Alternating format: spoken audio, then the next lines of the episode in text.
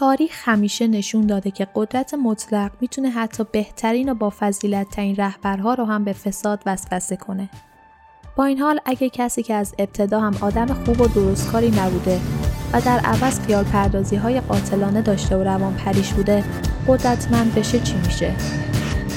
از اونجایی که به داستان‌های جنایی تاریخی خیلی علاقه داشتید، داستان‌هایی که هیچ کجا چیزی راجبشون گفته نمیشه، ما هم تصمیم گرفتیم به زمانه خیلی قبل برگردیم، حتی قبل از میلاد مسیح، و داستان فردی رو روایت کنیم که به عنوان اولین قاتل سریالی تاریخ توی کل دنیا ثبت شده.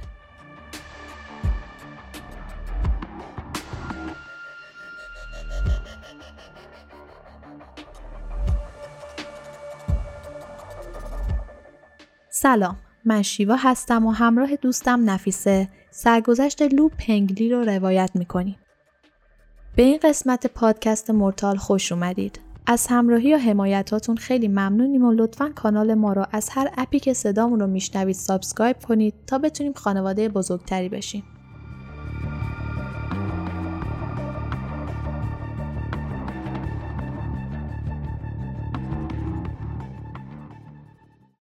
برای شروع باید به سالهای خیلی گذشته برگردیم.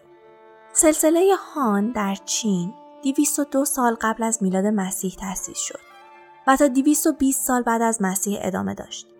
از این سلسله به عنوان پایه‌گذار خیلی از پیشرفت‌ها و اختراعات بشریت یاد می‌کنند. مثل اختراع کاغذ، پولای معلق، چرخ دستی و خیلی چیزای دیگه. ولی بجز اینا توی یه چیز دیگه هم اولین بودن. قاتلای سریالی.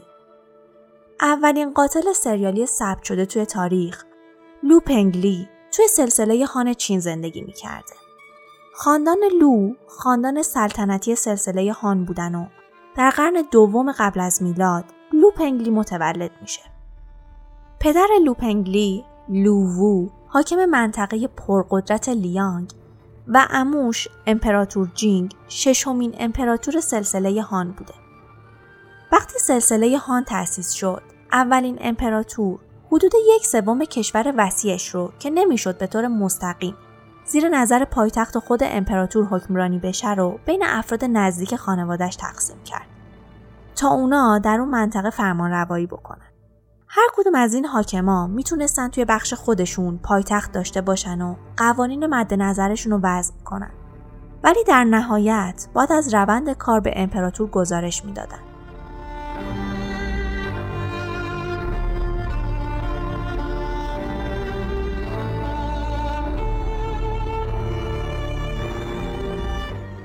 توی دوران سلطنت ششمین امپراتور، امپراتور جینگ، حکمران‌های بخش‌های مختلف شروع به سرکشی کردن.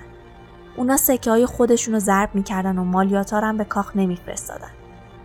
توی سال صد و پنجاه و هفت قبل از میلاد، هفت بخش مختلف با هم متحد شدن تا علیه امپراتور جینگ کودتا کنن.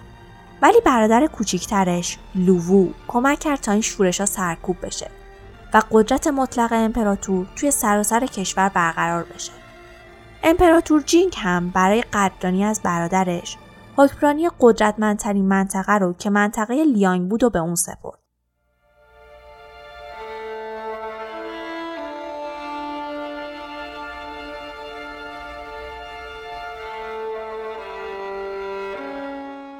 چند سال بعد از این شورش‌ها توی سال صد و چهل و هشت قبل از میلاد امپراتور باید برای تاج و تختش وارثی انتخاب میکرد. ولی از اونجایی که با خاندان مادر اولین پسرش مشکل داشت، نمیخواست اونو انتخاب کنه. برای همین همه افراد سعی میکردن که به امپراتور نزدیک بشن تا اونا رو به عنوان جانشین انتخاب کنه.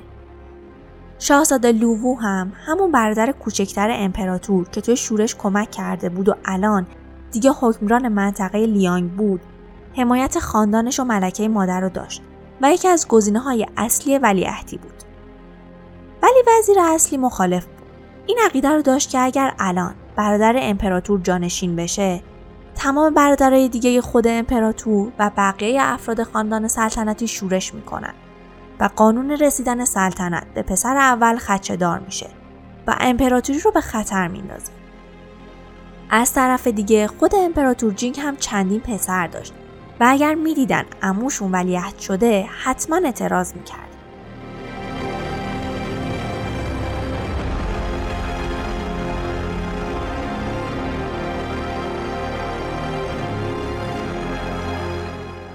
اما اتفاق ناخوشایندی که افتاد این بود که جسد وزیر اصلی همراه با نه تن دیگه توی خونش پیدا شد.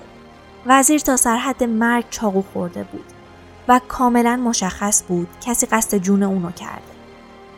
امپراتور هم وقتی خبر قتل مورد اطمینان ترین مشاورش و نه فرد دیگر رو شنید، سریعا دستور داد تا بررسی بشه و مجرم رو پیدا کنن.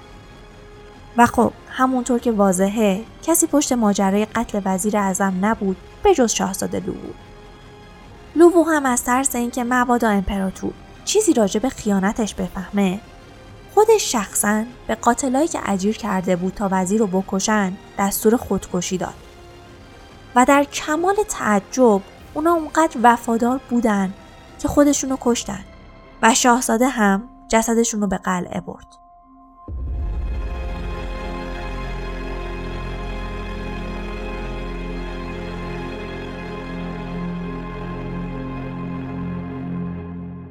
این تنها کاری بود که لو وو میتونست برای نجات خودش بکنه و ادعا کرد اون کسیه که خائنین امپراتور رو پیدا کرده و به قتل رسونده.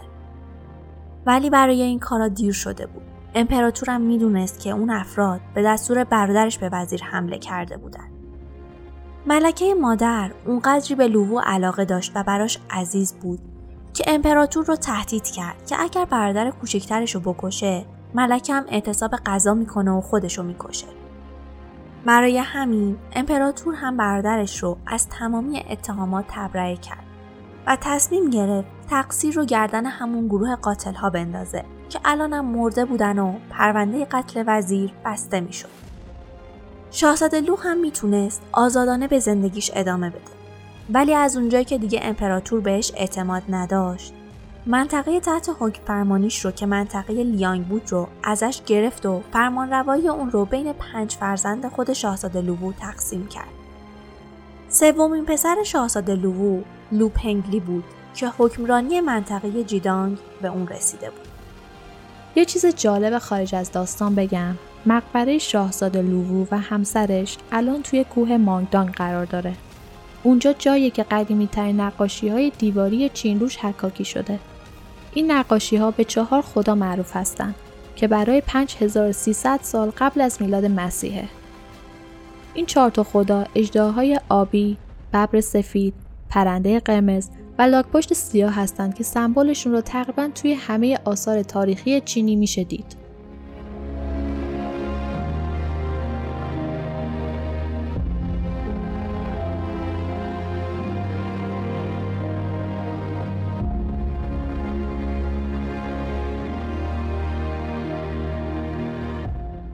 تا اینجا رو تعریف کردم که فضایی که لو پنگلی توی اون بزرگ شده بود مجسم بشه.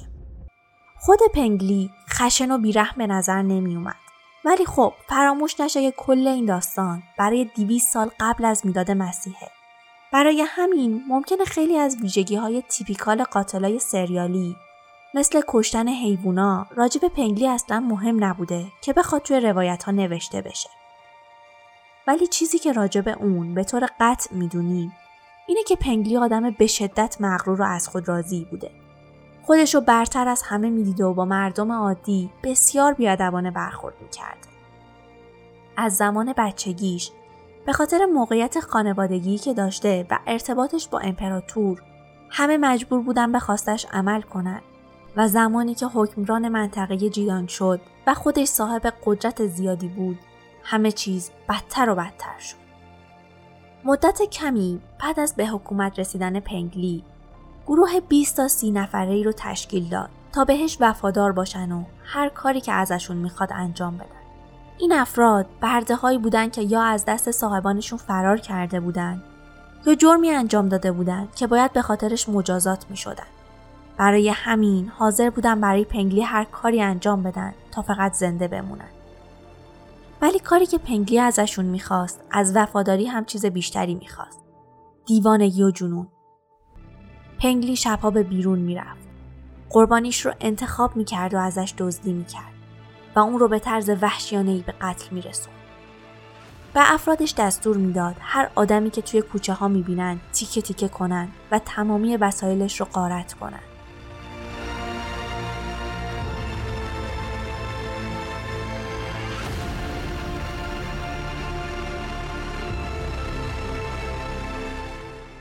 خیلی از افراد توی گذشته به خاطر جنگ و سیاست و مراقبت از خانوادهشون دستشون به خون آلوده بوده، ولی برای لو پنگلی همه چیز متفاوت بود. کشتن و شکار آدما براش تفریح حساب میشد.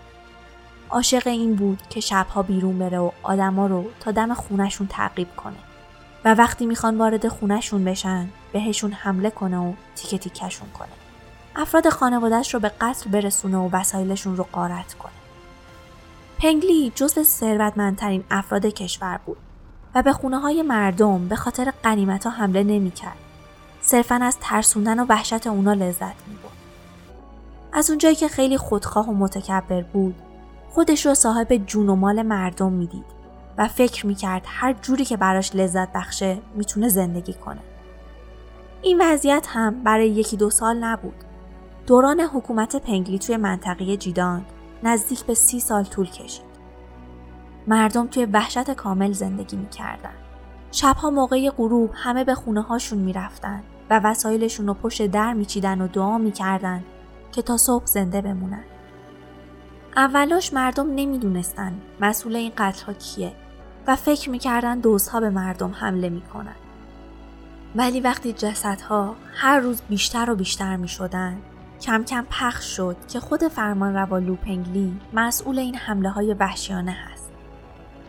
کسی که مسئول امن نگه داشتن اونا و سرزمینشونه داره به قتل میرسونتشون و کسی نیست که پیش شکایت کنن و ازش کمک بخوان. و با گذشت سالها این که مردم شکار میشدن به یه چیز معمولی توی زندگیشون تبدیل شده بود. عادت کرده بودن که توی ترس زندگی کنن و دعا کنن که روزهای بیشتری زنده بمونن و به خاطر وحشتی که داشتن نمیتونستن به فرمانرواهای دیگه یا حتی خود امپراتور گزارش بدن. میترسیدن اگر حرفی بزنن پنگلی اونا و کل خانوادهشون رو بکشه، ولی نمیدونستن تنها چیزی که لازم بود فقط یه قدم شجاعانه است.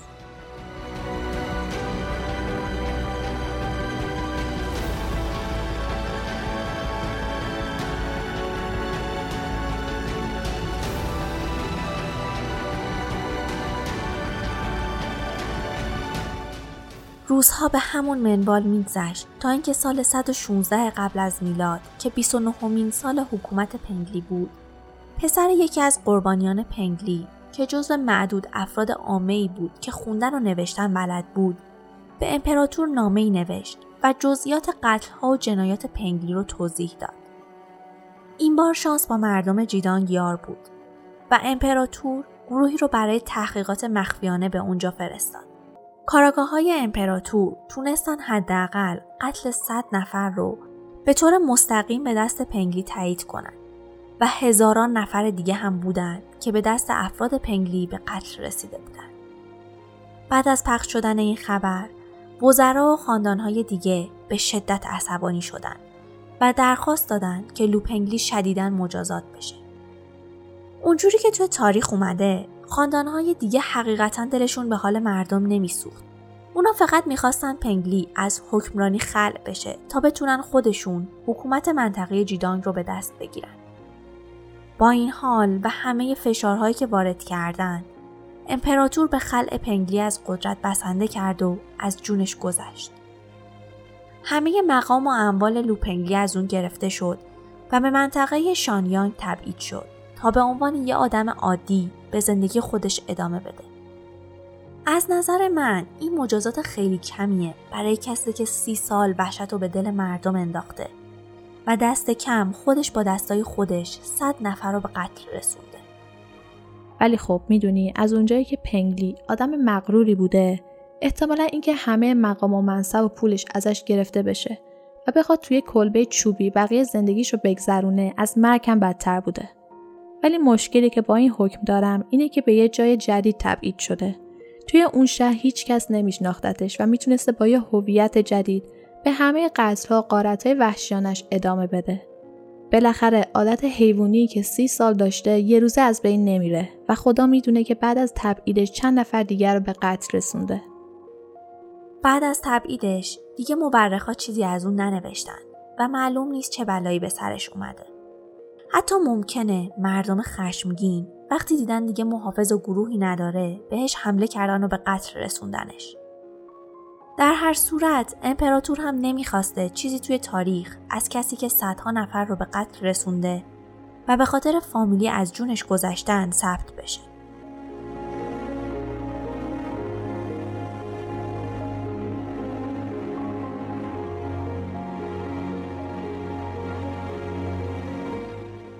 تنها دلیلی که امروزه اسم لو پنگلی به عنوان اولین قاتل سریالی تاریخ آورده میشه اینه که مورخ بزرگ سلسله هان، سیما چیان، که یکی از افراد دربار امپراتوری بود، اینا رو ثبت کرده.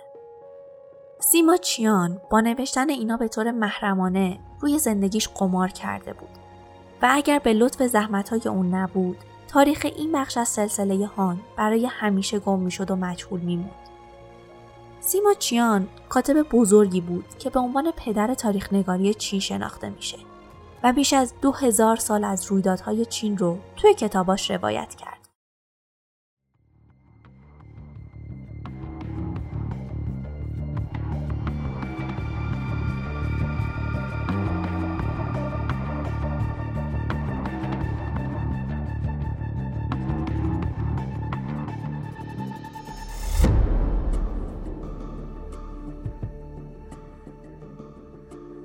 از اینکه ما رو تا پایان این اپیزود همراهی کردید خیلی متشکریم.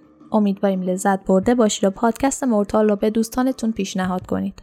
لطفاً حتما نظرتون راجع به این اپیزود رو با ما در میون بذارید و فراموش نکنید که توییتر و اینستاگرام پادکست مورتال رو برای دیدن مطالب جدید و تصاویر و مدارک جرم فالو کنید. تا قسمت بعد، فعلاً.